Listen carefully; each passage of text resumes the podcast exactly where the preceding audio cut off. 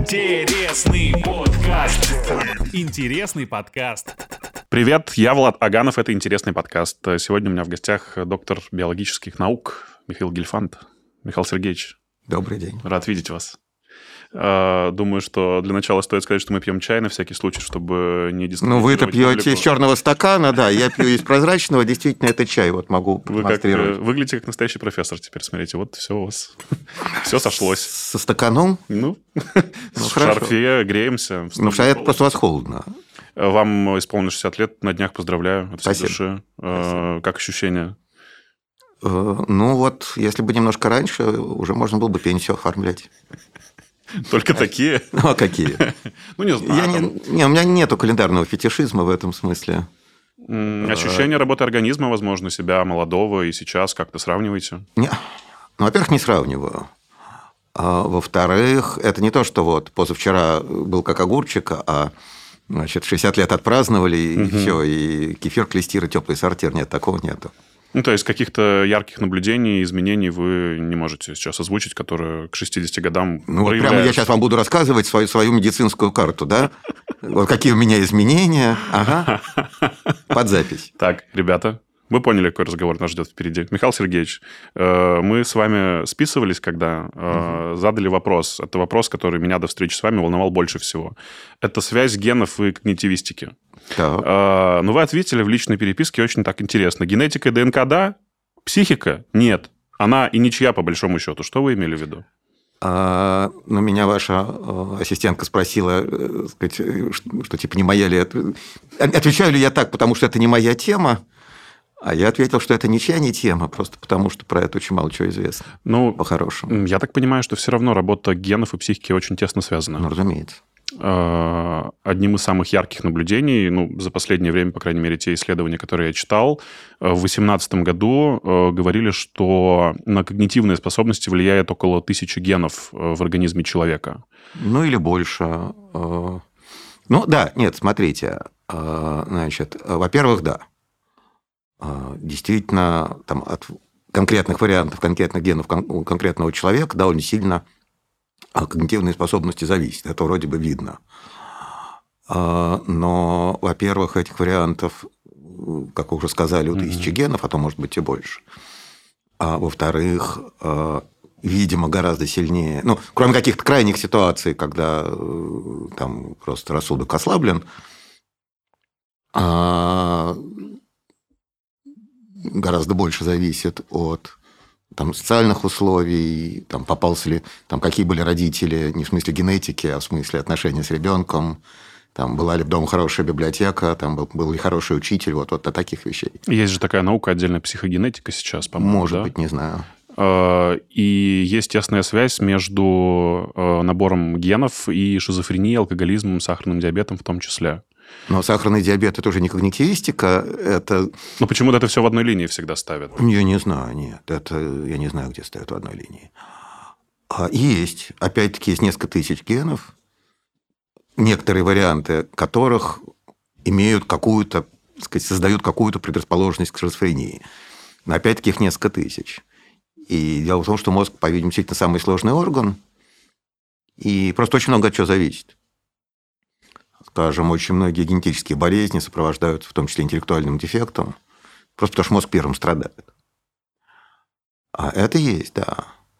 Но, но опять, да, вот эти варианты, там влияние каждого конкретного из них очень слабое. Mm. Все зависит от совокупности, которую очень описать невозможно. И более того, есть страшное подозрение, э, что просто по статистическим причинам, э, даже если мы будем знать э, там, геномы всех живущих людей, и всем им померяем э, какой-нибудь тем, э, тесно-когнитивной способности, которых, кстати, много, и они, видимо, меряют разные. Не моя область, я сейчас немножко фантазирую, но то все равно статистической мощи не хватит. Ну, часто говорят, э, по крайней мере, в психиатрии, что если у матери наблюдались какие-либо там маниакально-депрессивные расстройства или там около шизофренические, то, как правило, вероятность появления этих же расстройств у ребенка, она возрастает. Возрастает. Но дальше давайте выяснять, почему. Вот я ребенок, живу с матерью, у которой э, маниакально-депрессивный психоз. Она Так. меня э, полгода любит, потом месяц ненавидит в хорошей ситуации, а в плохой ситуации наоборот. Полгода ненавидит, месяц любит. Ну, ясно, что у меня психика будет немножко поврежденная. А если она употребляет какие-либо ну, э, лекарства, например, нейролептики и так далее и тому подобное, и в целом у нее не такие ярко выраженные проявления? Нет, ну я сейчас утрирую, конечно, вот, но тут очень трудно разделить. Э, По-хорошему должно быть близнецовое исследование, да, Ну когда да, да, вот, да, да, да. причем даже должны быть там идентичные генетические близнецы, которых разделили, одного оставили, значит, вот этой самой несчастной матери, второго дальше начинается, да, второго отдали в приемную семью, совершенно тоже э, запросто может быть какая-то разница эмоциональная, да, или что-то такого сорта. В общем, я... ответ такой, наверняка, да, но по-хорошему показать это очень трудно. Ну, э, даже, э, если честно, я поизучал этот вопрос, и удивительно, но так говорят про детей биологических алкоголиков, даже если их вытащить из этой среды, и их будет воспитывать гораздо более Это правильная может семья, все равно быть, риск э, больше. может быть. Ну, во-первых, вы знаете больше меня уже. Вот. спасибо. А это не моя область, я ее специально, так сказать, э, интересовался ну, вот, на уровне интереса. Мгм. А, там, склонность к употреблению субстанций, по-видимому, имеет генетический компонент. Соответственно, если генетический ребенка отобрать от генетического вот, человека, генетически предрасположенного к алкоголизму, то у него часть этого генотипа будет унаследована. Но, кроме того, все-таки алкоголизм портит сперматозоиды. Как, Мы и- уже выясняли, м, как и другие субстанции. как и любой образ жизни вообще странный, да. Ну, не любой, наверное, но, в общем, алкоголизм вроде бы портит. А, Соответственно, э, просто накапливается. Да, там, я не помню, там 30 мутаций на год жизни отца накапливается, что-то такого сорта. А мы уже выясняли, что мозг – это самое чувствительное место. Поэтому даже если вы просто случайно будете раскидывать мутации, э, вы можете что-нибудь задеть. Я думал, что справлюсь сам. Это просто усталость, само пройдет. У меня нет времени на психотерапию. Я не хочу, чтобы меня кто-то жалел. Да, подобные фразы знакомы многим из нас, и мы часто говорим их себе или слышим от знакомых, когда сталкиваемся с трудностями. Но иногда нужно признать, что самому справиться сложно, а в некоторых случаях почти невозможно. И это нормально, обращаться к специалисту. Мета — это не просто сервис, это место, где помогут найти специалиста, который подойдет именно вам. Мета учитывает более 150 параметров, чтобы найти того, кто поможет вам лучше всего. Только 5% кандидатов проходят отбор. На Мете представлены только лучшие. И это не просто база данных, это команда профессионалов, которые верят в то, что каждый заслуживает понимания и поддержки. У Меты большой выбор терапевтов в разных ценовых категориях. Вы можете найти специалиста даже от 2000 рублей за сеанс. И вам не нужно адаптироваться под форматы и рамки. Выберите любой удобный мессенджер для связи, договоритесь о способе оплаты и регулярности встреч.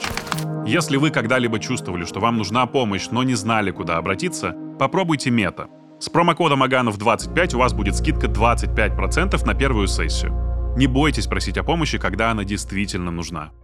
Ну вот, э, опять же, при подготовке я выяснил, что одним из самых э, важных витаминов в нашем с вами организме является витамин D, который выполняет огромное количество функций. Вам виднее, но выполняет, А, да. а, И тот самый серотонин, который вырабатывается благодаря витамину D, он же выполняет роль и еще и социального поведения, когда он ну, кстати, доходит до мозга. регулятор социального... пов- Ну, там есть, да, там какие-то серотониновые рецепторы.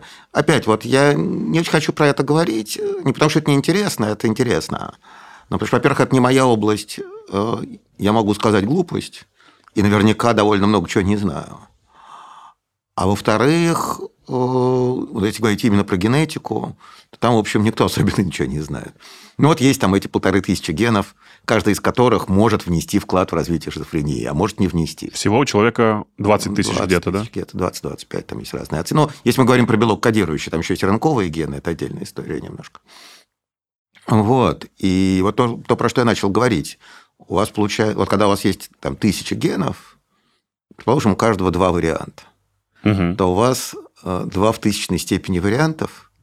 Это настолько больше, чем ныне живущих людей. А там ясно, что эффекты нелинейные, это понятно, да, что это не просто вот сумма, там, эффект от одного гена, эффект от другого. По-умному это называется эпистаз. И он там, по-видимому, довольно сложный. Ну и все. Вот вы можете изучить всех людей на Земле, вы все равно там генетику каких-нибудь сложных расстройств не поймете.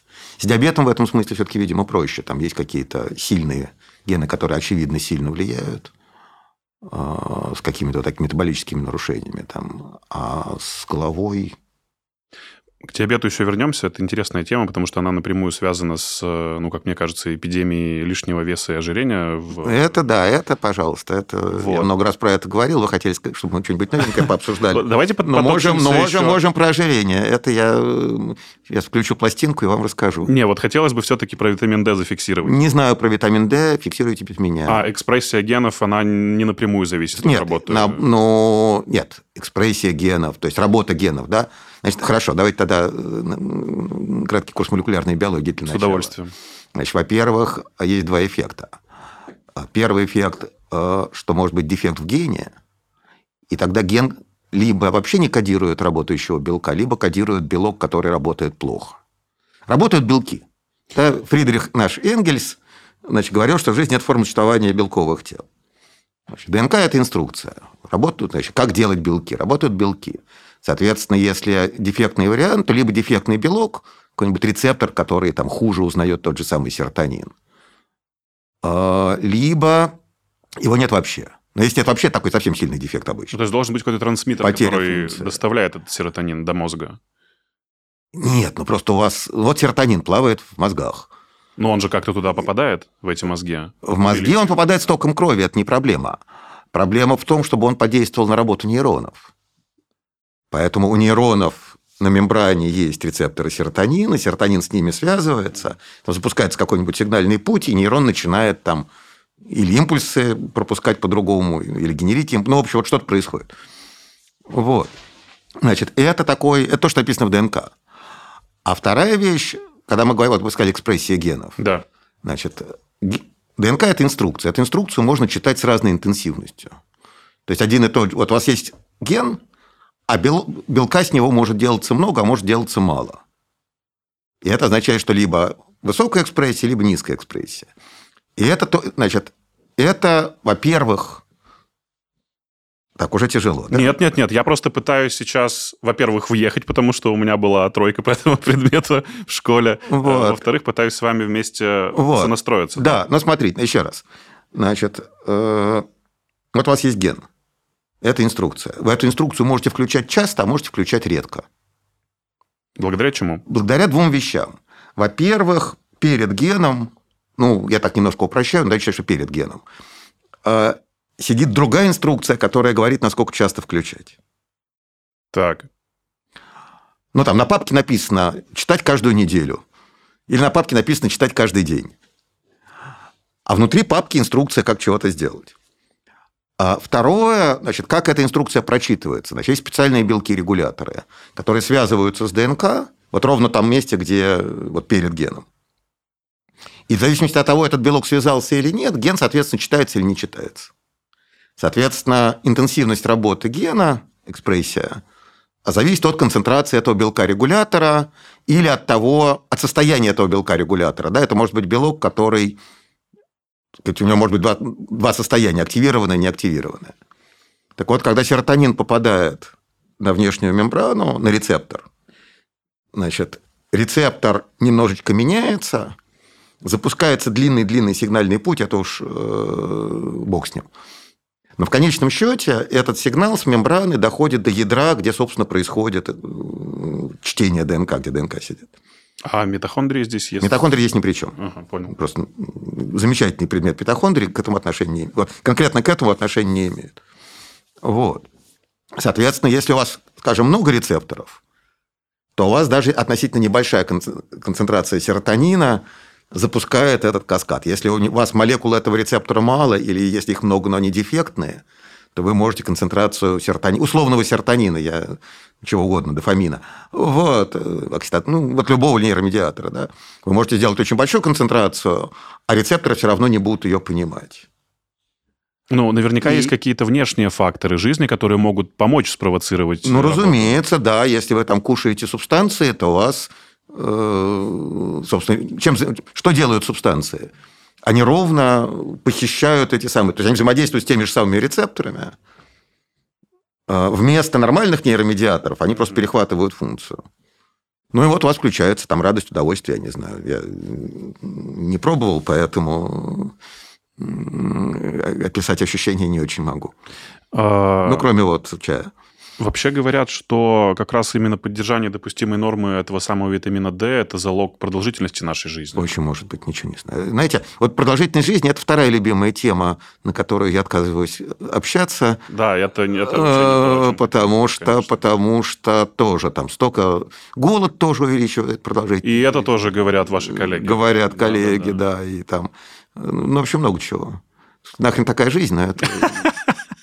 Нет, тогда давайте зайдем с личного. Вы сами придерживаетесь каких-то Нет. моделей, которые там, упрощают вам жизнь? Ну, во-первых, про личное я не буду рассказывать, скорее всего, но вот на том уровне, чтобы вести здоровый образ жизни, э, ну, нет. Субстанции не употребляю, потому что мозги жалко, я ими работаю. Что мы называем субстанциями?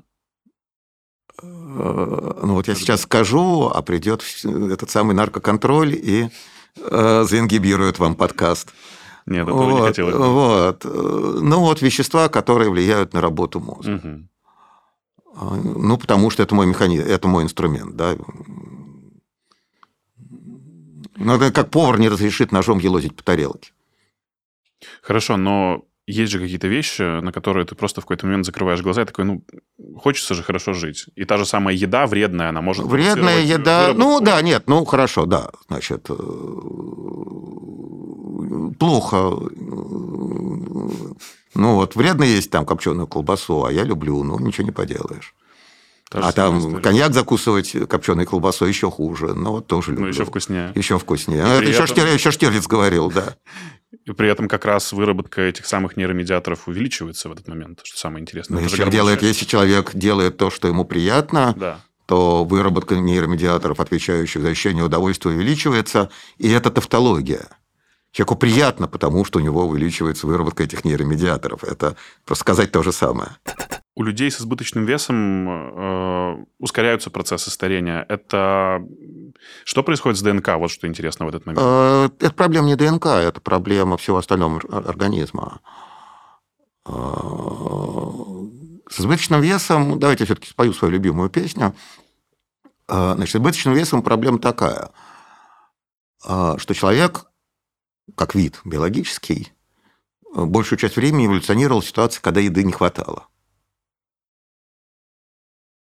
Поэтому, если вдруг ее становилось много, то было с эволюционной точки зрения очень выгодно съесть как можно больше и запасти в виде жира. И это были хорошие варианты гена. Вот те варианты, которые способствовали накоплению жира, если в какой-то момент, ну вообще вот, если это можно было себе позволить, это были хорошие эволюционные варианты. Потому что такие люди лучше переживали потом недостаток еды. Да, как, пока толстый похудеет, худой помрет.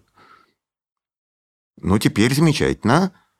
Еды хватает. Да, мы не Генетика осталась та же самая. Механизмов остановиться, да, сказать, даже на самом деле, э, они не очень работают. И вот теперь наоборот, теперь люди, у которых но всегда есть какое-то разнообразие в популяции. Да, вот теперь люди, которые избыток еды просто сжигают, не запасают в виде жира, а просто сжигают, да, в тепло переводят. Ну, просто по-другому устроен метаболизм. Вот теперь это хорошая э, генетическая...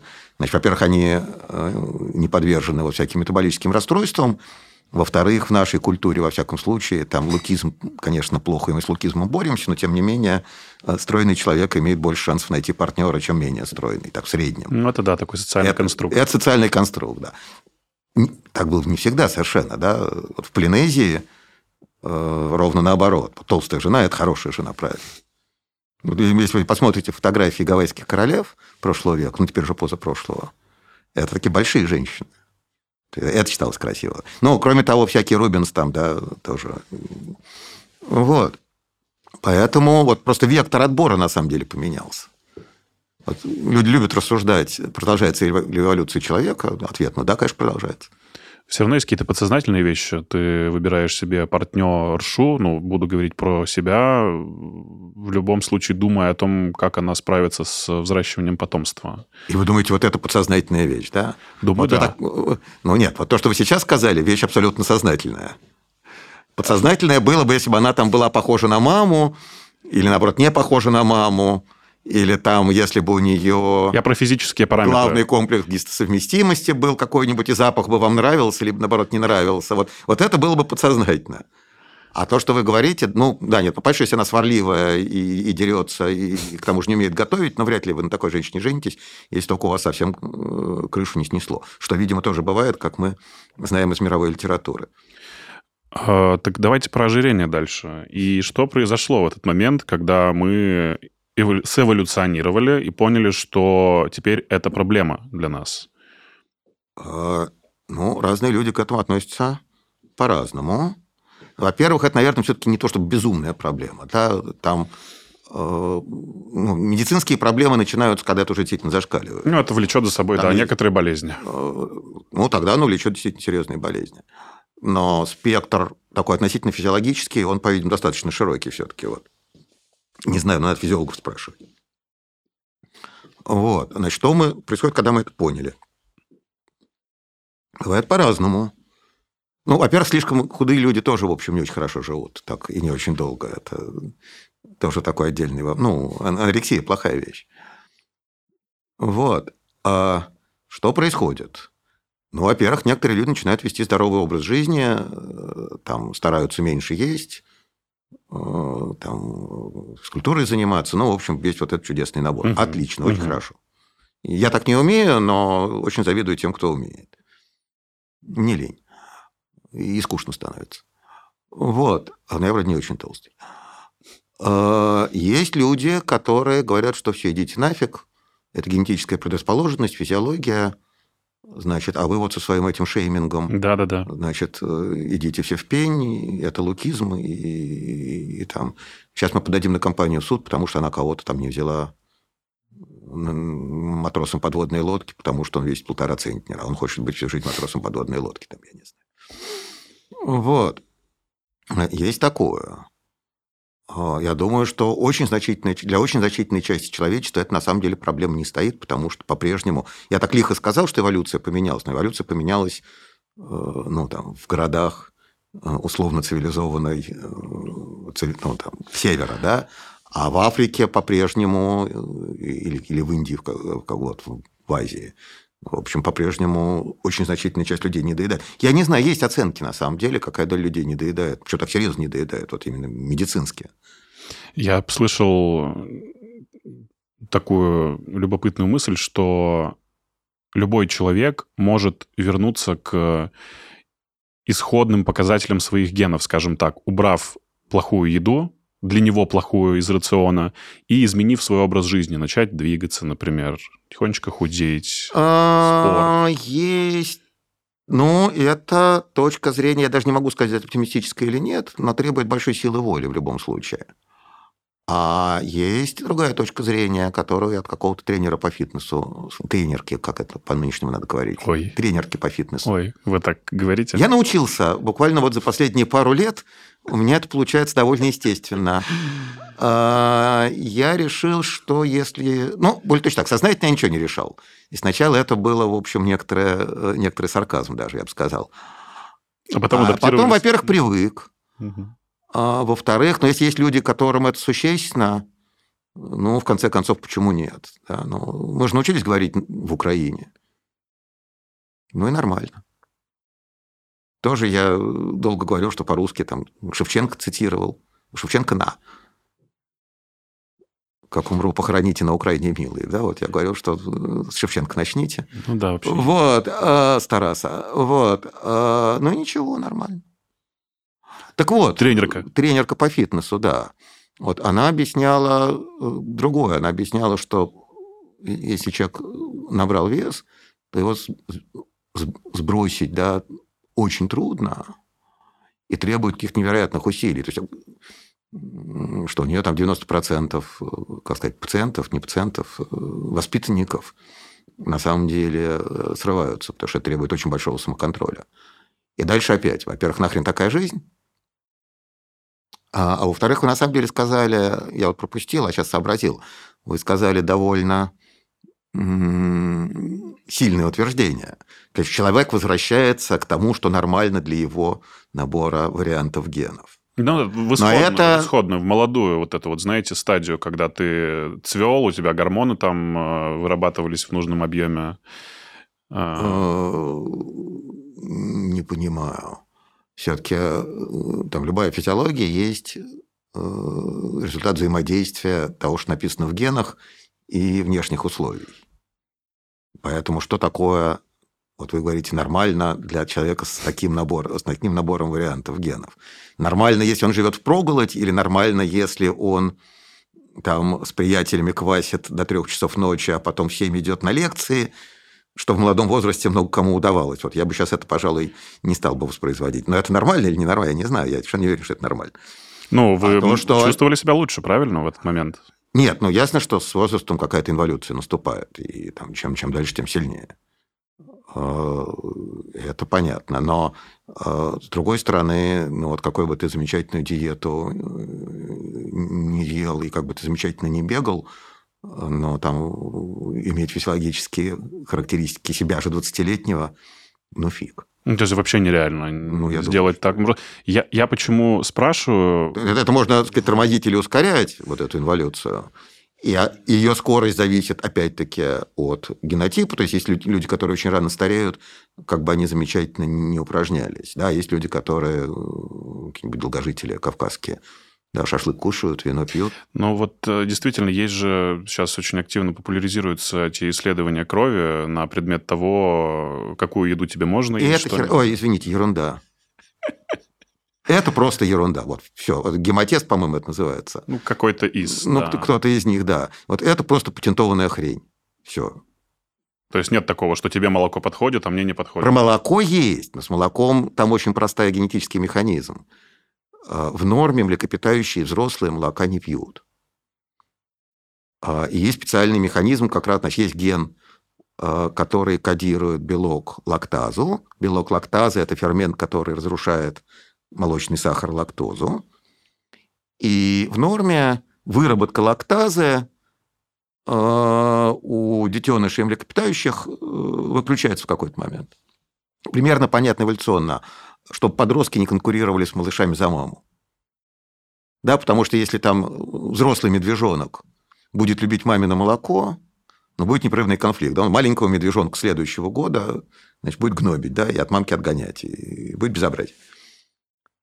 А, и там, соответственно, вот есть как раз вот эта вот область, которая зависит, от которой зависит регуляция работы этого гена, будет он работать или нет. Там просто механизм просто включил-выключил. И у нескольких человеческих популяций вот этот механизм регуляции сломался, и поэтому лактаза происходит, э, продуцируется всегда. И поэтому взрослые могут пить молоко. И случилось это у нескольких скотоводческих народов, независимо, там, у кого из каких, у каких-то африканских скотоводов, а, у европейских скотоводов.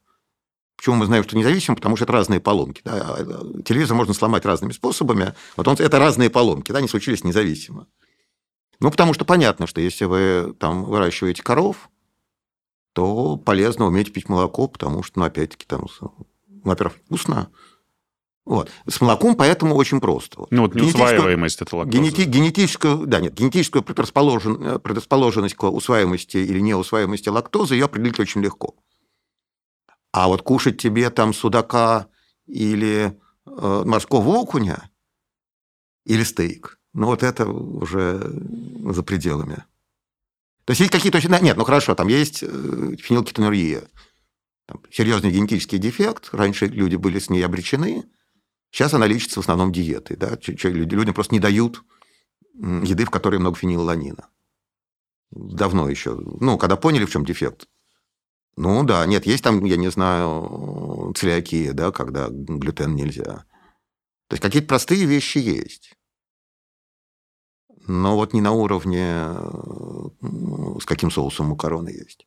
Я к тому, что есть ведь такое, что условная правильность питания – это ну, такая общая идея, которая может подойти всем? Или это что-то индивидуальное? Нет. Нет. Потому что если вы сейчас возьмете какого-нибудь северного человека, да, эскимоса, эскимос, по-моему, тоже нельзя говорить, инуита, и начнете из него делать вегана, то он помрет. потому что они много тысячелетий э, питались рыбой и мясом, а картошка у них не росла, потому что там был север, там ничего не росло. И это известная вещь, на самом деле у них начинается там серьезная анемия, скажем, если мясо не давать. Есть же еще какой-то ген, который за усваиваемость как раз э, крахмальных и картошки в том числе, да, Амила, Амилаза а, есть, а, но он как раз, по-моему, есть у всех в нормальном состоянии. Это вот и более эволюция. того, по-моему, он у человека дуплицирован даже. То есть там у человека, если сравнивать с шимпанзе, то, по-моему, у человека несколько копий этого гена, просто для того, чтобы интенсивнее работало, да, ровно потому что, ну, корневища ели крахмалистые, по-видимому, довольно давно. Э, и вот боюсь наврать, но, по-моему, есть. У домашних собак то же самое произошло. Потому что понятно, что в каком-нибудь переработанном обществе собака мясо ела редко. Там волк ел мясо и больше ничего не ел. А собака ела всякую хрень. И вот у домашних пород, ну, в смысле, у домашних собак, у них, по-моему, тоже геномилазы, тоже дуплицированы. Ну, потому что их вот этой баландой каши, ну, да, картошка да, да, да, да. откармливают отходами. Ну, картошка, на самом деле, картошку довольно поздно, по-видимому, одомашнивали. Да даже просто крупа. Ну, каша, да. Знаете, что любопытно?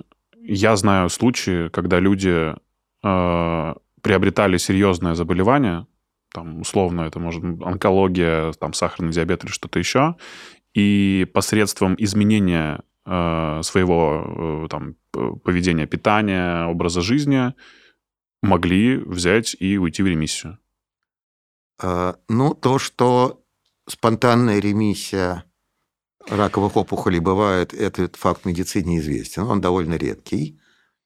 А то, что это может случиться параллельно с изменением диеты, ну, наверное, тоже может быть. Можно ли из этого устанавливать причинно-следственную связь, это вопрос тонкий. А, а с диабетом, ну, это понятно, ну, хорошо, там как минимум, чего люди с диабетом лучше бы им не делают, это не жрать много сахара. Как минимум, да. Ну, это тоже там диета, ну, тортики, да, тоже изменение диеты. А, ну и опять, э, пока не было кристаллического сахара, пока не научились делать, да, этой проблемы у человечества стояла в гораздо меньшей степени. Ну вот. А... А, случаи, знаете, все знают кучу разных случаев на все случаи жизни. Да, если там, собрать коллективный фольклор, то там будет излечение от любой болезни любым способом. Там, компрессы из мочи, пожалуйста, все, что хотите. А, ну вот, пока нет статистики, это все ну, тогда логичный вопрос задам. А что, по-вашему, в организме вообще образует злокачественные опухоли? Как происходит это О, все? нет. Ну, это, вот про это как раз люди довольно много знают. Значит, э, злокачественная опухоль – это болезнь бюрократии клеточной. Угу. Ну, и, грубо говоря, происходит следующее. Значит, сейчас будет карикатура, потому что, во-первых, раки все очень разные на самом деле. Но, ну, в общем, ну, вот комикс будет, да, вот не, не картина маслом, а шаржик, который там на Арбате рисуют. Но тем не менее. А, Значит, что такое злокачественная опухоль? Это клетки, которые бесконтрольно делятся. И иммунитет, который не может с ними ничего сделать. Иммунитет, который их не замечает. Потому что на самом деле есть довольно много механизмов, которые должны это отслеживать. А, во-первых, по идее, есть то, что называется апоптоз, и специальные белки-контролеры, которые его запускают. И это самоубийство клетки, когда она понимает, что она сошла с ума. Если клетка начинает бесконтрольно делиться, то в ней на автомате запускается механизм апоптоза, и она самоубивается. А это вещь, которая генетически определена, значит, есть белки, которые за это отвечают. Вот белки-регуляторы, там, ТП-53 он, по-моему, называется у человека. Ну и еще некоторое количество. Да? То есть есть белки, то есть есть целые регуляторные системы, Соответственно, это называется антионкогены, которые должны клетке не дать переродиться. А если она начала перерождаться, то ее э, заставить совершить самоубийство. Это история номер раз. Соответственно, если эти системы ломаются, то клетка приобретает какой-то онкогенный потенциал. А история номер два. А, значит, нормальная клетка чувствует соседей. То есть она понимает, когда ей надо делиться, когда нет. Скажите, какая-то рана – Да, там вот куска мяса не стало. Ну, ясно, что клетки должны делиться, чтобы это, чтобы это заросло. Там клетки крови, предшественники клеток крови делятся все время, потому что вам все время нужны э, новые там, эритроциты лейкоциты, ну вот клетки крови нужны все время новые, да. А, там клетки печени, ну понятно, вот если там с частью печени случилось что-то нехорошее, значит, соответственно, гепатоциты начинают делиться, или там предшественники гепатоцитов, я не знаю. Да, там какие-нибудь предшественники сперматозоидов непрерывно делятся и творят хреновую тучу э, сперматозоидов. С яйцеклетками не так. Яйцеклетки закладываются там, с самого начала, и все, они не делятся больше, пока их не, не плодотворят. А предшественники сперматозоидов делятся все время. Какой-нибудь, я не знаю, там эпителий кишечника. Он все время слущивается, и, соответственно, клетки должны все время делиться, чтобы, э, ну, чтобы этот слой сохранялся. Да, там клетки кожи. Ну, есть много клеток, которые делятся. Но всегда есть механизмы, которые клетки сообщают, вот надо делиться или нет. Это, это просто влияние соседа. Да, там, угу. В частности, просто чистая механика даже. Просто если на нее давят соседи, она не делится. А, значит, опять, если этот механизм вот, сообщения клетки, что все в порядке, ты находишься в нормальном окружении, там нету ни раны, сказать, ну, она не делится. Опять, если этот механизм сломался, такое подавление деления, опять-таки у клетки приобретается какой-то онкогенный потенциал. Нет, это реально так, это действительно сложная история. Там, чтобы клетка стала раковой, должно произойти много всего плохого. Там довольно сложная система вот этих кросс-чеков. Третья история. Значит, мы знаем, какие клетки делятся интенсивно. Это клетки эмбриональные. Ну, потому что эмбрион растет. А у нас же во всех клетках генома ДНК одинаковая. Ну, кроме клеток иммунной системы, это отдельная история немножко. Но вообще так у нас в любой клетке. Вот почему, значит, ДНК одинаковая, а клетки разные. Да, там клетка печени не похожа на, клет, значит, на мышечную, там мышечная не похожа на нейрон, и никто из них не похож на там, эпителий, ну, кожу. А, ровно потому, что в разных клетках работают разные наборы генов. То есть есть гены домашнего хозяйства, которые работают во всех, а индивидуальность клетки определяется вот каким-то конкретным набором генов, которые в ней работают. Что происходит при эмбриогенезе? А клетки, которые сначала были одинаковые, но сначала была вообще одна клетка, оплодотворенная яйцеклетка. Да? Потом она поделилась, там, они абсолютно вы не различите. И там первое какое-то количество делений, клетки все абсолютно идентичные. По тому, какие гены в них работают. А потом начинается чудесный сложный процесс эмбриогенеза, когда клетки начинают дифференцироваться, и, соответственно, вот кто-то из них становится... Мальчик там, или девочка. Да? Не мальчик, девочка, а вот кто-то из них становится э, там, клеткой печени, а кто-то из них становится клеткой там, не знаю, нервной системы. Значит, э, но потенциал эмбриональный, вот инструкция все равно остается, она просто... Не, вот эмбриональная инструкция ДНК, она остается. Небольшое уточнение. Тогда э, сама вот эта цепочка работы с ЭКО, она абсолютно воспроизводит то, что вы сейчас рассказываете? Да. Это все об этом, да? да? Она воспроизводит то, что я рассказываю. И, например, вот вы можете взять одну клетку этого оплодотворенного эмбриона на какой-то стадии. И отрегулировать ее. А, ну, отрегулировать – это особая статья. А, но вы можете хотя бы посмотреть, просто секвенировать и посмотреть, нет ли там каких-то генетических дефектов. То есть вы взяли эмбрион на ранней стадии, там 16 клеток, одно отщепнули. Это не означает, что у вас ребеночек будет 15 16 от правильного ребеночка. Шестой палец можно на правую руку ему будет сделать? Нет, это ерунда какая-то. Вот. Ну, когда-нибудь можно, наверное. Ну, ну, тогда уже на обе руки, скорее всего. А, вот. А, нет, это я к тому, что вот на той стадии, когда клетки все одинаковые, каждый из них может превратиться ну, и потомки... Что-то. В что-то, да. Вот потомки каждой из них могут быть очень разнообразны. Зависит это там, ну, просто от того, кто сверху, кто снизу. Грубо говоря. Так вот, вот эта потенциальная программа эмбрионального развития, она на самом деле есть в каждой нашей клетке. Угу. Поэтому еще одна вещь, которая происходит при раке, когда инструкция отматывается назад, и клетка начинает думать, что она эмбриональная. Это то, что называется дедифференцировка. Дифференцировка – это процесс вот, выбора профессии клеткой, а дедифференцировка, когда они все возвращаются в детский сад и э, ну, какая-то клетка возвращается в детский сад, и потом может вырасти все что угодно. Да? В клетке включается эмбриональная программа развития, а эмбриональная программа развития стоит то, что она много делиться. Ну, окей. Вот. И ну, там в разных раках ломаются разные механизмы, но, в принципе, вот для того, чтобы э, образовалась опухоль, должно сломаться несколько, обычно должно сломаться несколько механизмов сразу. Должна включиться эмбриональная программа, значит, э, должны значит, уйти. Вот. Это вот гены, которые включают эмбриональную программу, это, наоборот, онкогены, которые в норме должны молчать во взрослой клетке, а они в ней начинают работать, как будто в эмбриональной. Антионкогены, которые мешают раку, соответственно, если антионкоген мутирован, то больше вероятность развития рака. Да, вот всякие мутации, вот наследственная предрасположенность к раку. Что это такое? Это когда у вас часть этих механизмов сломана заранее. И неважно, в каком возрасте у тебя это проявится. Это может быть детский рак или взрослый. Ну, это смотря какой. Какой-нибудь там, я не знаю, но рак молочной железы, по-видимому... Ну, нет, крови. Как правило, крови. А, раки крови скорее у маленьких, да. Но это как раз потому, что это очень интенсивное деление.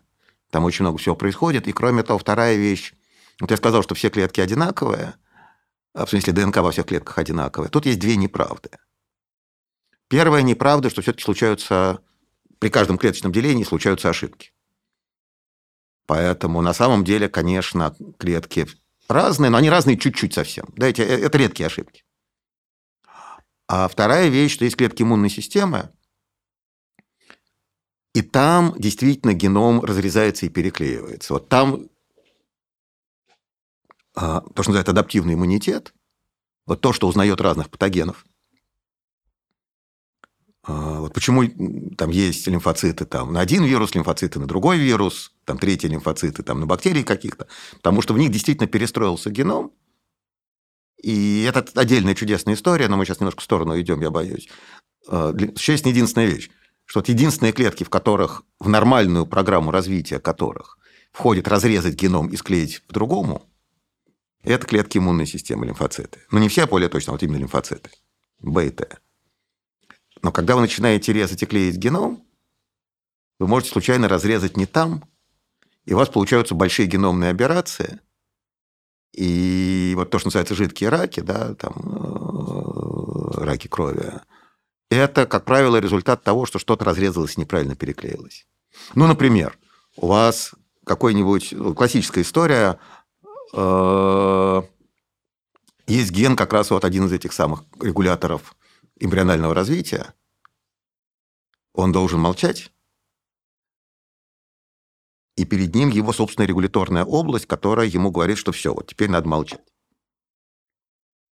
Но если вы разрежете и случайно ему подклеите регуляторную область гена, которому, наоборот, надо работать, то вот он начал работать.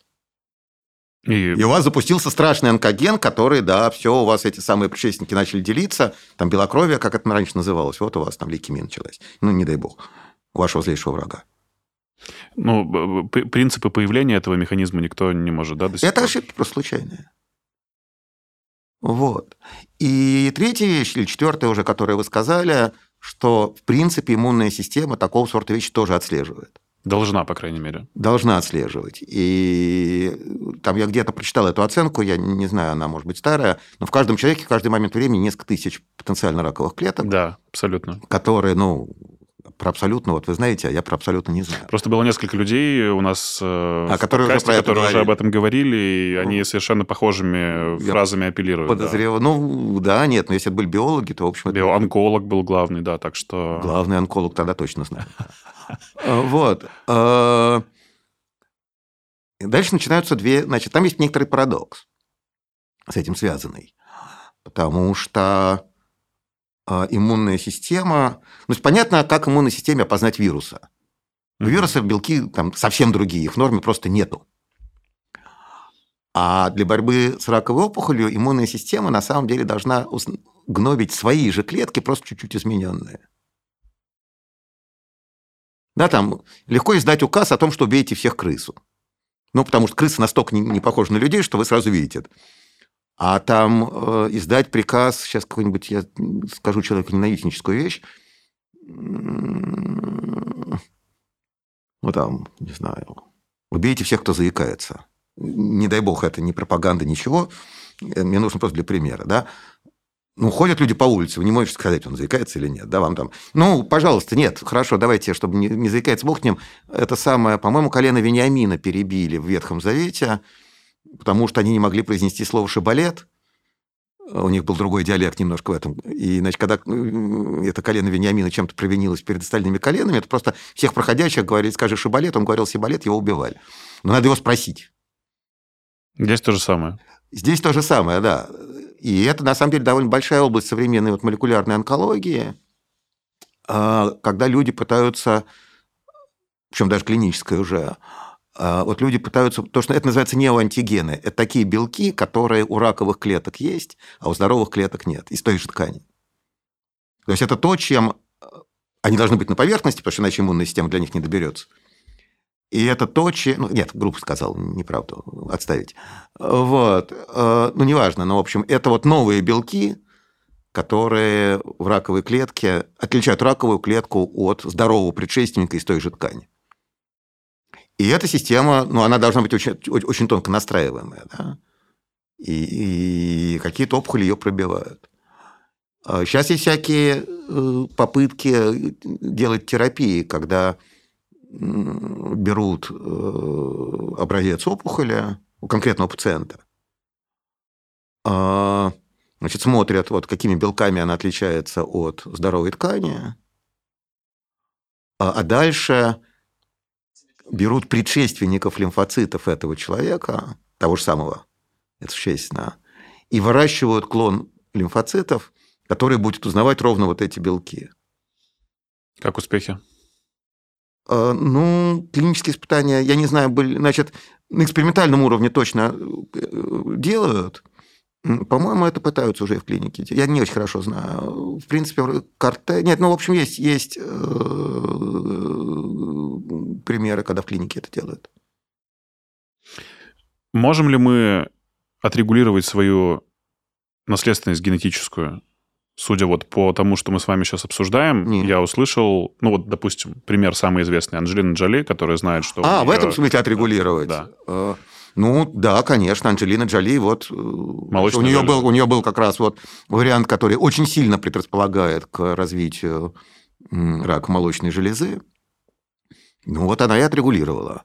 Пожалуйста, там, если у вас сильно отягощенная наследственность э, по тому же диабету, ну, не ешьте плюшек с самого детства. Это действительно может помочь, да? Просто ну, видимо, видимо, должно помочь. Ну, хорошо, если у вас фенилкетонурия, то не ешьте, опять не вас, а вашего злейшего врага. Вот, э, значит, э, значит, тогда не надо есть, там, я уж не помню что, но там специальная очень диета, да. Там, если у вас непереносимость лактозы, не пейте молока, будете блевать, если много выпьете. Ну, или там несварение желудка будет, не знаю. Наоборот, может быть, не блевать, а через другую дырку. Что удивительно, э, логику работы и не работы иммунной системы на раковые клетки мы понимаем. А откуда это все берется, до сих пор так никто и не может В каком выяснить. смысле откуда? Ну, вот вы сейчас сами сказали, ну, вот стечение обстоятельств. Так, вот рак, нет. рак взял и появился. Нет, так, а это и есть стечение обстоятельств. Э, это действительно там случайные вещи. Ну, просто происходит, вот на каждое клеточное деление происходит какое-то количество операций, да, вот оно неточное. Или там, если вот при созревании иммунной системы, там на каждое, так сказать, на каждый, вот, каждый лимфоцит потенциально может быть кривым геномом, потому что у него вот неправильно разрезалось, неправильно переклеилось. Мы прекрасно понимаем, это, но это просто это случайный процесс все равно. Ну как, ну вот вы кидаете монетку, ну, Прекрасно да. понимаете физику, там, закон Ньютона, там, я не знаю, там, закон сохранения момента импульса, там, ну, все что угодно. Но она все равно упадет либо на ра, либо на решку, и это все равно будет случайность. Ну, в этом и загадка, да. А в этом загадки нет. Это, к этому надо спокойно относиться. Ну, хочется же всегда от науки какой-то точности, по крайней мере. У нет, меня ну, такие погодите, заблуждения. Нет, есть целая наука теории вероятности, которая замечательно точная. Она очень точно говорит, что если вы хорошую честную монетку бросите миллион раз, то с очень большой точностью 50% будет орлов, 50% решек. Абсолютно точно утверждение. Даже можно оценить, с какой вероятностью. Ну, если в каком интервал это попадет, почти наверняка. Вот. И а, как бы там очень много процессов не являются полностью... Хорошо, радиоактивный распад мы прекрасно понимаем. Да, там описан миллион раз, там электростанции есть, там, не дай бог, другие есть объекты, тоже связанные с радиоактивным распадом интенсивным. Э, но это процесс случайный. Да? Про каждый конкретный атом урана вы не можете сказать точно, когда он э, разделится. Ну, то есть рак А про миллион, а про, а, про- а- а- а про там эту самую, как они называются в, в- станциях, эти стержни радиоактивное? радиоактивные, да вот про них вы знаете, да, что если он там выставлен на сток, то он там с такой-то интенсивностью будет греться. Если он там всунут по-другому, то он с другой интенсивностью будет греться. А процесс абсолютно случайный в основе. Там про закон больших чисел работает. Ну, то есть рак и генетика это не всегда рука об руку. Оно рука об руку, потому что мы, ну, там, про некоторые, как минимум, ситуации мы понимаем, какие операции там увеличат вероятность. Ну да, можно минимизировать риски, понятно. Риски можно... Ну, хорошо, там, я не знаю, там, людям с очень светлой кожей не надо загорать. Очень светлая кожа определяется генетически. Загорать не надо, потому что сильно возрастает рак, э, вероятность э, этой самой Меланомы. меланомы. Да. Ну, да. Можно отрегулировать, не, не загорать. А там какой-нибудь чудесный африканец там всю жизнь по своим солнцем ходит, и ему отлично. А процесс опять чисто случайный, да? Ну, просто попадает э, этот самый квант э, ультрафиолетовый, э, слепляет там два тимина, там получается дефект, клетка его чинит, чинит не точно, соответственно, если этих дефектов много, или это, этот дефект случился в каком-нибудь очень важном месте, ну, вот да. Исходно процесс случайный, да, вот квант света ударил в молекулу ДНК. Фотон. А генетические последствия, да, мы их мо- можем описать. А в какое именно место ударить не можем. Окей. Про ЭКО, вернемся к ЭКО. Э, Вы говорили, что эмбрионы Да. можно проверять на дефекты, на наличие Отщипывают, просто отщипывают Да, одну да. клетку и смотрят, да. А если Ну, обычно так делают, обычно так делают все-таки, когда есть основания подозревать, что что-то будет нехорошее. Ну, там, скажем, там у родителей там один и тот же генетический дефект, который у родителей не проявляется, а у ребенка может проявиться. Ну, вы про синдромы работы мозга, например, какого-нибудь, да, говорите? Или там центральной Нет, я- системы нарушения? Не- ну, это что-нибудь... Ну, нет, ну, смотрите. Значит, довольно много генетических болезней, достаточно серьезных, устроены так. А, Они зависят от одного гена конкретного. И а, значит, у человека практически все гены имеются в двух копиях, от папы и от мамы. Соответственно, если у человека оба варианта хороших, ну, понятно, они оба хороших. Если у человека один вариант хороший, другой плохой, то человек тоже здоров.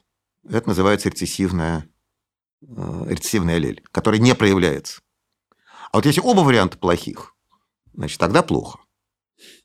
Соответственно, если э, поженились отец и мать, каждый из которых является носителем вот этого рецессивного аллеля, то по, по-моему, второму закону Менделя, э, значит, четверть их детей будут иметь оба плохих варианта и будут больны. Вот, вот. И тогда имеет смысл проверять, да. Можно ли проверить гены, провоцирующие рак на стадии эмбриона? Э, Можно, но их опять-таки такое нечеловеческое количество, что вы всех эмбрионов загнобите. Потому что в каждом человеке, это Алексей Семенович Кондрашов оценивал, в каждом человеке имеется там 100 битых генов. Вот из этих 20 тысяч. Но эти 100 битых генов, э, это как бы они вот не работают. Но вы, если вы начнете вычищать В общем, хаотично все там, да? то, то, то оно наоборот. Оно устроено... э, Вот это удивительная вещь на самом деле. Там каждый конкретный деталь устроена довольно хаотично, а машинка едет. Это есть, вот, то есть там очень большое количество э, обратных связей, и если что-то плохо, то э, соседние системы это компенсируют. Да, то есть там очень большой вот, вот этот вот э, запас прочности в, каком- в каком-то смысле. И понятно, что по-другому быть не может, потому что если бы система была безумно чувствительная, то, поскольку мутации происходят всегда, то она просто не выжила. Да, не, не может существовать организм, в котором там каждая мутация его убивает. А тогда у вас должно быть много параллельных систем, чтобы, выбивший одну, остальные все-таки... Он может там чуть хуже жить, но он не будет полностью дефектным. То есть вы, по-моему, эту фразу произносили, что в разных клетках генома одинаковые, а клетки разные. Да. Вот об этом и речь, да? А, ну, в том числе об этом. Ага. Что если клетка предшественник, вот она попадает в одну область эмбриона, вырастает в печенку. Точно такая же клетка попадает в другую область эмбриона, а, вырастает там в нейрон. Как вы относитесь к ЭКО? А, ну, никак не отношусь, но как э, технология, которая позволяет э, там людям, которые иначе бы э, детей не имели, а детей иметь, по-моему, это очень хорошо. Ну, то есть с точки зрения прогресса плюс, а mm. есть какие-то минусы, которые, ну, там условно ну, наблюдаются вами как профессионалом? Ну, я профессионал не в этой области, я не вижу очевидных минусов. Есть такой миф про детей, которые рождены ЭКО, что ну, они как будто бы развиваются совершенно иначе, нежели дети, которые, естественно... Ну, вроде бы, вроде бы миф. Ничего серьезного я на эту тему не видел. Это многие популярные подкасты угу. сначала набирали популярность э, на чем-то таком, в общем, достаточно э, желтеньком, да, а потом э, постепенно вот набирали какую-то такую более содержательную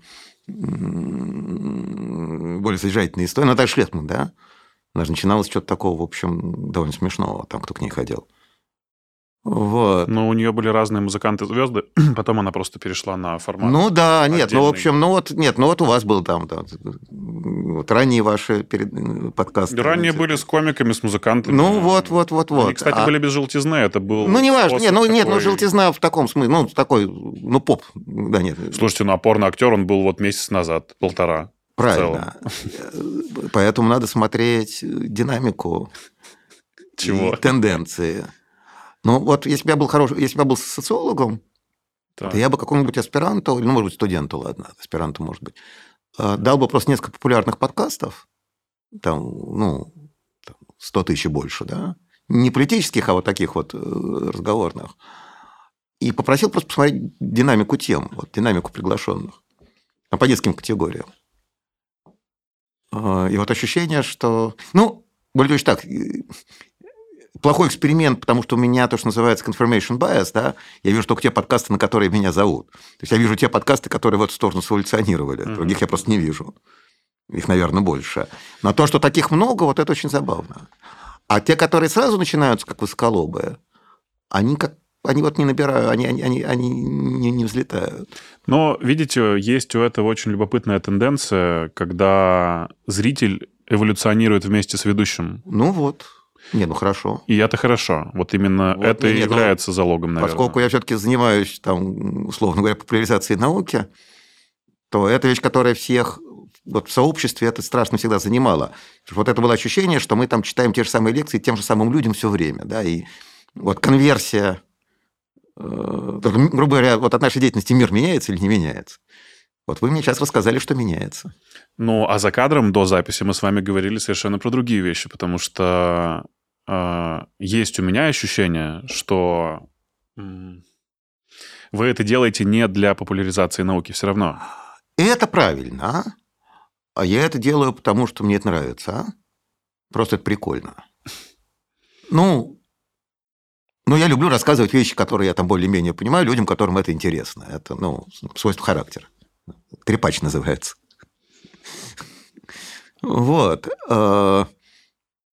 Э, э, с одной стороны. А с другой стороны, все-таки я считаю, что это часть э, там, общественного договора. Много раз про это говорил тоже, что там, если общество содержит ученых, да, ну вот там каждый конкретный человек, там какая-то часть его налогов идет на науку. Значит, в России система налогообложения очень смешная, Поэтому люди на самом деле не понимают, что они платят колоссальные налоги, потому что они их не видят этих. Да? Вот, там, в какой-нибудь другой стране человек получает деньги, а потом в виде налогов отдает. Это понятно, я отдал свои. А когда у тебя срезали 36% на социалку до того, как тебе их выдали, ты просто про них не знаешь.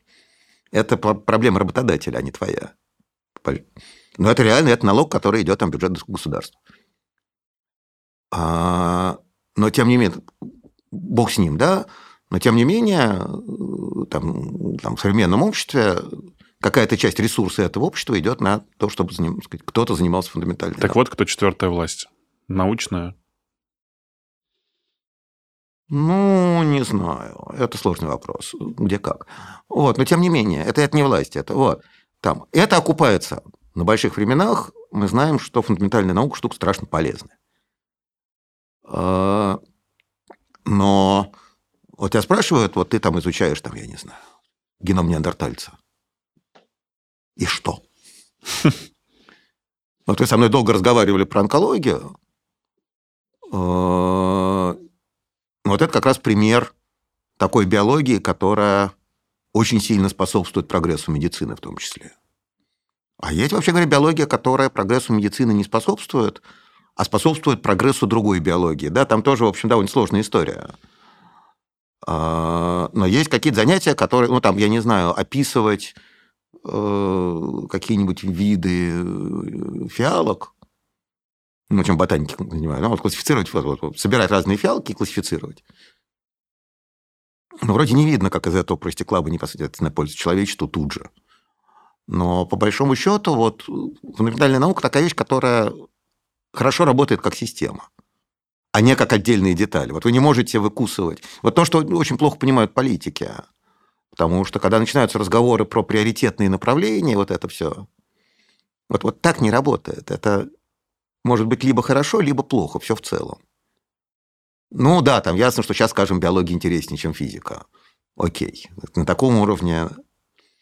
Вот, но вот возвращаясь к тому, что мы начали, да, но человек, который занимается наукой, он этим занимается, там, кто-то ему отдает часть своего ресурса на то, чтобы он этим занимался. Ну, там, просто там, сколько-то процентов бюджета. Ну, и вы чувствуете за этим свою миссию. И э, ну, надо объяснять, потому что если не объяснять, то тебе просто перестанут деньги давать, тупо. Причем там есть сразу две вещи. Там есть общий интерес всех ученых, ну, скажем, я про естественные науки говорю, ну, чтобы там какая-то часть бюджета просто выделялась на занятия естественными науками, там, всеми. А дальше есть еще конкурентная борьба. Вот я тут вернул, что биология интереснее, чем физика. Ну, это была некоторая индоктринация, да? Ну да, Потому что после... есть, вот сначала, сначала, сначала мы все говорим, что дайте нам кусок пирога, а потом начинаем грызться друг с другом за долю этого куска. Конечно. Используя разные маркетинговые уловки. Ну вот, вот поэтому надо рассказывать, да, потому что если я не буду рассказывать про то, какая чудесная биология, то придут космонавты и начнут рассказывать, какие чудесные космические корабли. А бюджет, они тоже а бюджет не бесконечный. Ну, астрономы. Вот. А, это вторая часть. А, что, так сказать, помимо там, выполнения своей части общественного договора, чтобы мне дали денег, я вам расскажу, что я за эти деньги сделал. Негласного. Негласного, он не сформулирован, конечно. А, а где-то сформулирован, скажем, вот э, в европейских грантах, я там несколько лет назад был, сидел на грантовой панели в Европейском исследовательском совете, это просто в Брюсселе реально там Россия не была частью этого самого ERC, но у них были вот... Я, кстати, не знаю, может быть, я там был единственным экспертом из России, не знаю. Вот. И я читал эти европейские гранты. Там есть специальный пункт, это outreach. Вот что ты сделаешь для сообщества. Да, там кто-то лекции читает, кто-то школьников в свою лабораторию приводит и там чего-то им показывает, кто-то там в школу ходит, преподает, кто-то в местной газете пишет заметки. Там люди по-разному. Вот, на самом деле, есть в этом что-то религиозное? Э, да нет, ну почему религиозное? Но... А, если смысле, миссионерство? Да, как последователь, воспитание последователей. Нет, скорее... Ну, да, но все живые существа хотят размножаться. Вот ученые размножаются таким способом. Ну, и религии ну, таким же способом И религии, ну да, хорошо. Ну, в каком смысле это мем. И футбол размножается таким же способом. Соглашусь. Ну, и а что тогда? Вот. Э, и третья часть, ну, она имеется во всем мире, но сказать, в России в особенности это все-таки колоссальный накат какого-то вот безумного невежества. Причем и клерикального, и просто невежества. да, ну там страшилки, вот, причем на самых разных уровнях, да, вот эти вот чудесные истории про бактериологическое оружие, да, вот этих отравленных комаров, которыми нам пичкают, но это там полный клинический бред. Просто. Вот. И это тоже вещь, которую надо людям объяснять, потому что э, там человек, который послушал любую лекцию по биологии, он не нуждается во мне, чтобы я ему сказал, что это бред, он сам поймет. Ну, базовые вещи. Про комаров. Или там, ну, про комаров, ладно, да, не надо. меня... Антивакцинаторы. Антивакцинаторы растут с плохого преподавания биологии. У меня была забавная заметка летом про комаров, которые кусают евреев и сами становятся немного евреями. А, а они э, становятся евреями, мне просто у них пейсы отрастают, ну, Или крайняя плоть отваливается. Такие полукровки, знаете, своего рода. Был обычный комар. зараж... стал, стал, да, а потом заразил кого-то. Да, такая, а потом вроде, вроде, вроде малярии такая вот. Э, да. Ну вот. Такая вот, воздушная репатриация. Ну вот, вот, вот, вот это все, да. Нет ли в этом конкуренции? То есть наука сама с собой не конкурирует в данном случае, когда вот вы сейчас это объясняете? Ну, потому что если есть там миллиард долларов, то вы можете сделать программу «Геном человека», а можете построить какой-нибудь радиотелескоп. А Нет. миллиард один. Это все понятно, но при этом у вас же есть одна глобальная общая цель, чтобы люди, э, чтобы наука, как говорится, в массы. А тогда я не понимаю, в чем конкуренция. Ну, как раз за деньги вы, вы говорите о том, что Нет, моя ну... задача вот такая, задача другого ученого совершенно иная. Ну... У всех есть какая-то своя мысль, которую он ну, хочет донести. Да. Ну, ну, есть конкуренция. Ну, нормально. У футбола с хоккеем тоже есть конкуренция. Ну, хорошо, футбол с хоккеем нет, они один летом, другой зимой, а там, я не знаю, футбола и американского футбола есть. Причем вот в Европе побеждает футбол, а в Штатах побеждает сокер, в смысле, да, такой.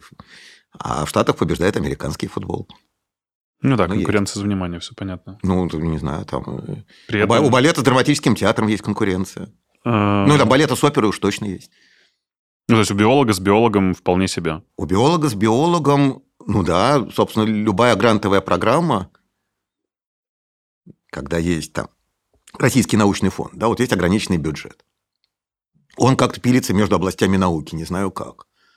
Но дальше он в биологии, там люди, которые занимаются молекулярной биологией, конкурируют друг с другом, потому что всем грантов не дадут, денег не хватит, дадут кому-то. Есть. Как же фраза что наука не претендует на абсолют, на одно знание, которое она хочет донести. Не То претендует. Есть... Нет?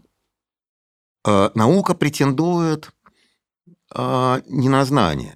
Абсолютного знания в науке не бывает, кроме математики. Это, а математика очень специфическая разновидность науки, да, там, может быть, это вообще часть лингвистики. Это не я придумал, это математики придумали.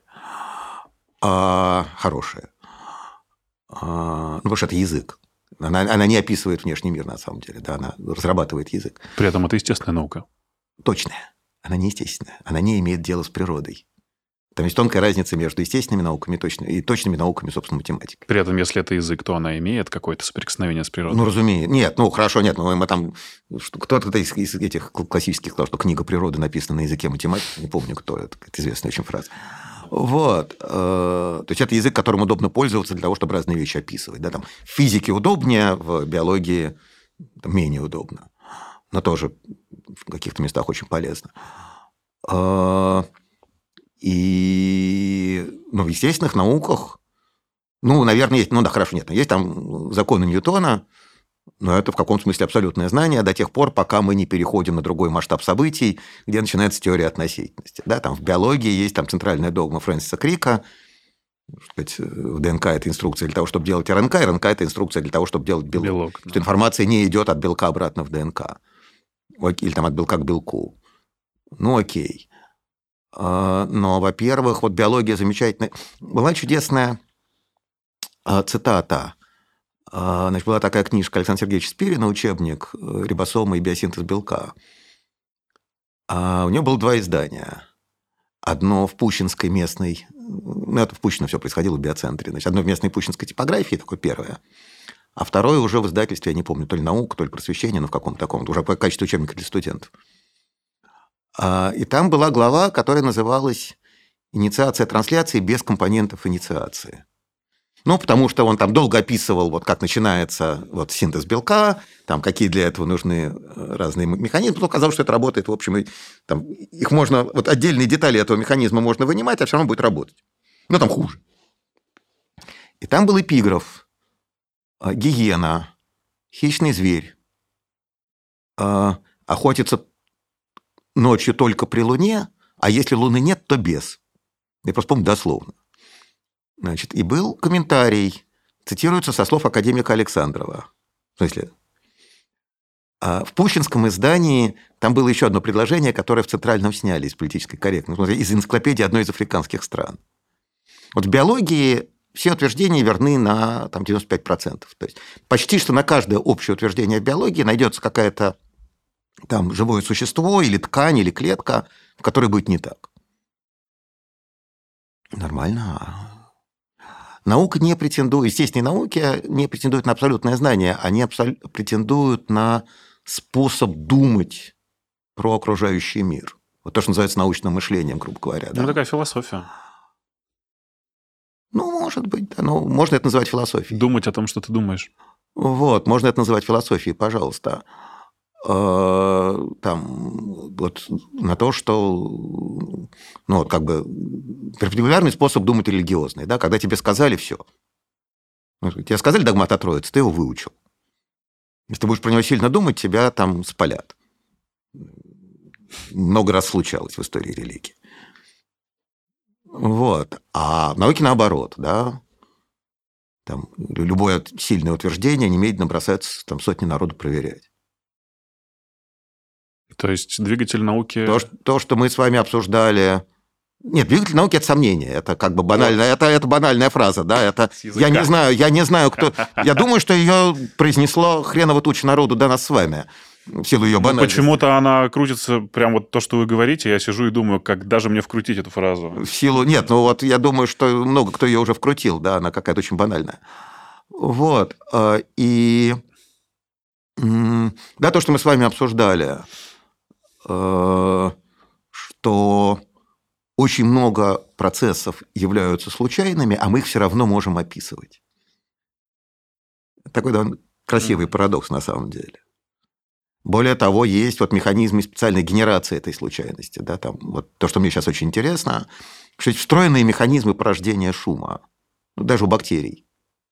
Генетически идентичные бактерии, живущие в одних и тех же условиях, физиологически могут быть все равно разными. И это сильно увеличивает устойчивость э, всей колонии, да, то, что в ней есть разные особи. А, Очень красиво. Есть несколько примеров очень красивых, действительно. И некоторые из них довольно хорошо раскручены, а другие нет. Вот. А, Или... Сейчас какая-то у меня еще была... А, ну да, собственно, я, ну ну да, нет, я, я примерно это и сказал, да, что вот, э, вот этот вот колоссальный параллелизм всего, что система, с одной стороны, безумно сложная, есть плата за эту сложность, она не, не абсолютная. Ну, как любая сложная система, она не абсолютно эффективна, да. Но это как демократия и монархия. Монархия гораздо эффективнее. Но не работает. Монархия при просвещенном монархе работает отлично, лучше любой демократии. Проблема в том, что это страшно неустойчиво, потому что либо он сойдет с ума к концу жизни, либо наследник у него будет, э, ну, римских императоров посмотреть, да, там вот были, были там хорошие, а были там Калигул с Нероном. А, И вот биология такая же вещь, да. Она сложная, неэффективная, но при этом устойчивая. И это, по-видимому, следствие эволюционного процесса, потому что те, кто был безумно эффективен, но очень специализирован, они не успевают измениться, когда условия меняются, и дохнут. А наука – это все-таки деятельность прошлого или будущего? Всехнего. И прошлого, и настоящего, и будущего как. Ну, там, если смотреть, какая доля населения Земли занимается наукой, ну, видимо, эта доля растет, да. Давайте тогда попробуем пофантазировать и... Не люблю. Ну, давайте. А, ну, такой не- небольшая футурология э, перед сном. Ну, давайте. Хорошо. Что человечество скажет про наши гены через сто лет? Вот Есть ли какие-то умозаключения? А что да, нужно говорить про наши гены, я не понял. Будут ли они отличаться? Через сто лет не будут. Э, ну, нет, пожалуйста. Э, ну, вот мы обсуждали, да, что вот вектор от... какие-то вектора отбора поменялись, в том числе вплоть до противоположных. Да? Значит, в среднем что-то будет меняться. Э, там какие-то эпидемии влияют, да, потому что, ну, там, спид. Вот есть какой-то вариант гена, который людям создает устойчивость к вирусу иммунодефицита, но при этом это сломанный ген, это тоже рецептор. Просто вирус не может зайти в клетку через, через этот рецептор, потому что он сломан. Но и этим людям стало хорошо, когда появилась эпидемия СПИДа. А когда ее не было, по-видимому, этим людям было хуже, потому что иначе зачем бы этот ген, если бы он не был нужен? Да? Он, он, он же поддерживался отбором в рабочем состоянии. То есть он, он был зачем-то нужен. А, значит, появляются новые факторы отбора, так сказать, направление эволюции меняется. А так, а, что-то там однажды Гегель ненароком и, вероятно, наугад назвал историка пророком, предсказывающим назад. Зачем нам на сто лет вперед, мы можем посмотреть на сто лет назад. Но при этом есть Если вы хотите говорить, ну, ну хорошо, ну вот там современная цивилизация, она все-таки родилась не сейчас. Это она там, она, вот, а, ну, известно, да, нет, это, это смотрели, это тоже такой затасканный пример, довольно банальный. Посмотрели, как меняются частоты вариантов генов на Британских островах. То есть просто определили геномы там большого количества людей, таких исходных британцев, ну, так, насколько можно судить живших на одном и том же месте долго. Ну, у которых там фамилия вот совпадает с названием mm-hmm. деревни, там, грубо говоря, да, что-нибудь такого сорта. И посмотрели, Значит, как меняют... Вот если у вас есть много-много современных людей, то вы можете примерно восстановить историю. Это там генетики. Я не умею, а генетики умеют. А, оказалось чудесная и банальная. А, ну, во-первых, сильно меняются варианты генов иммунной системы, это понятно. Ну, потому что приходят новые патогены, иммунная система довольно быстро к ним приспосабливается. Ну, а кто не приспособился, тому кирдык. А, это как бы одна вещь. Это, это как бы было понятно. В любых, в любых исследованиях сильнее всего эволюционирует иммунная система. Это просто универсальное правило. А, а дальше очень смешно. А, отбор на Британских островах способствовал увеличению тех вариантов генов, которые, носители которых высокие, светловолосые и голубоглазые. Ремарка, если эволюционирует иммунная система, то говорит ли это о том, что через сто лет э, рак самоуничтожится? Нет, потому что э, эволюционирует иммунная система адаптивная против патогенов. А с раком человечество живет какие-то миллионы лет.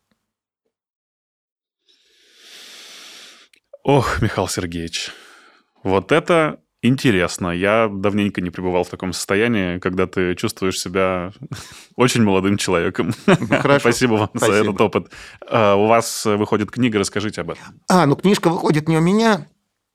А, значит, в зависимости от того, когда вы этот подкаст покажете, она либо уже вышла, либо выходит.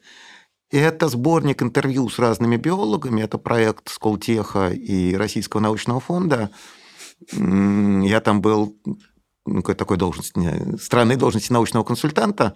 Ну, и со мной советовались, с кем разговаривать вот в этом моей консультации. Это книга про ваше общее знание или это про конкуренцию как раз биологов? Нет, это интервью разных либо журналистов, либо меня а, с разными хорошими биологами. И, ну, в частности, вот там есть несколько интервью, которые я брал. Я ими доволен. Они, по-моему, интересные. Вот. А, третья в серии, потому что первая книжка была называлась э, «Прогулки с математиками», там были интервью с математиками. Мои, кстати, тоже там были. А вторая была про физику. Про физику я ничего не понимаю, поэтому... Я и про математику, правда, не понимаю. Вот. Э, и... А вот эта третья, она про биологию, называется «Разговоры за жизнь». Значит, э, будет презентация в какой-то момент, видимо, на нонфикшене. Э, лекции, как попасть на ваши публичные выступления онлайн, может быть? Э, онлайн на мои публичные выступления попасть, э, ну, прийти. Где за расписанием Есть, следить? есть, есть. У меня есть телеграм-канал. И я там, когда что-нибудь собираюсь рассказывать, я там про это пишу. Ссылочку обязательно дадим. Спасибо. Э, Михаил Гильфант у меня сегодня был в гостях. Ребята, спасибо, что вы пишете. Наш проект развивается только благодаря тому, что есть активность с вашей стороны. Комментарии, лайки, отправление этого подкаста друзьям. Это все делает, во-первых, лучше нас, во-вторых, помогает Ютубу продвигать наши видео и попадать в рекомендации. Удачи и пока.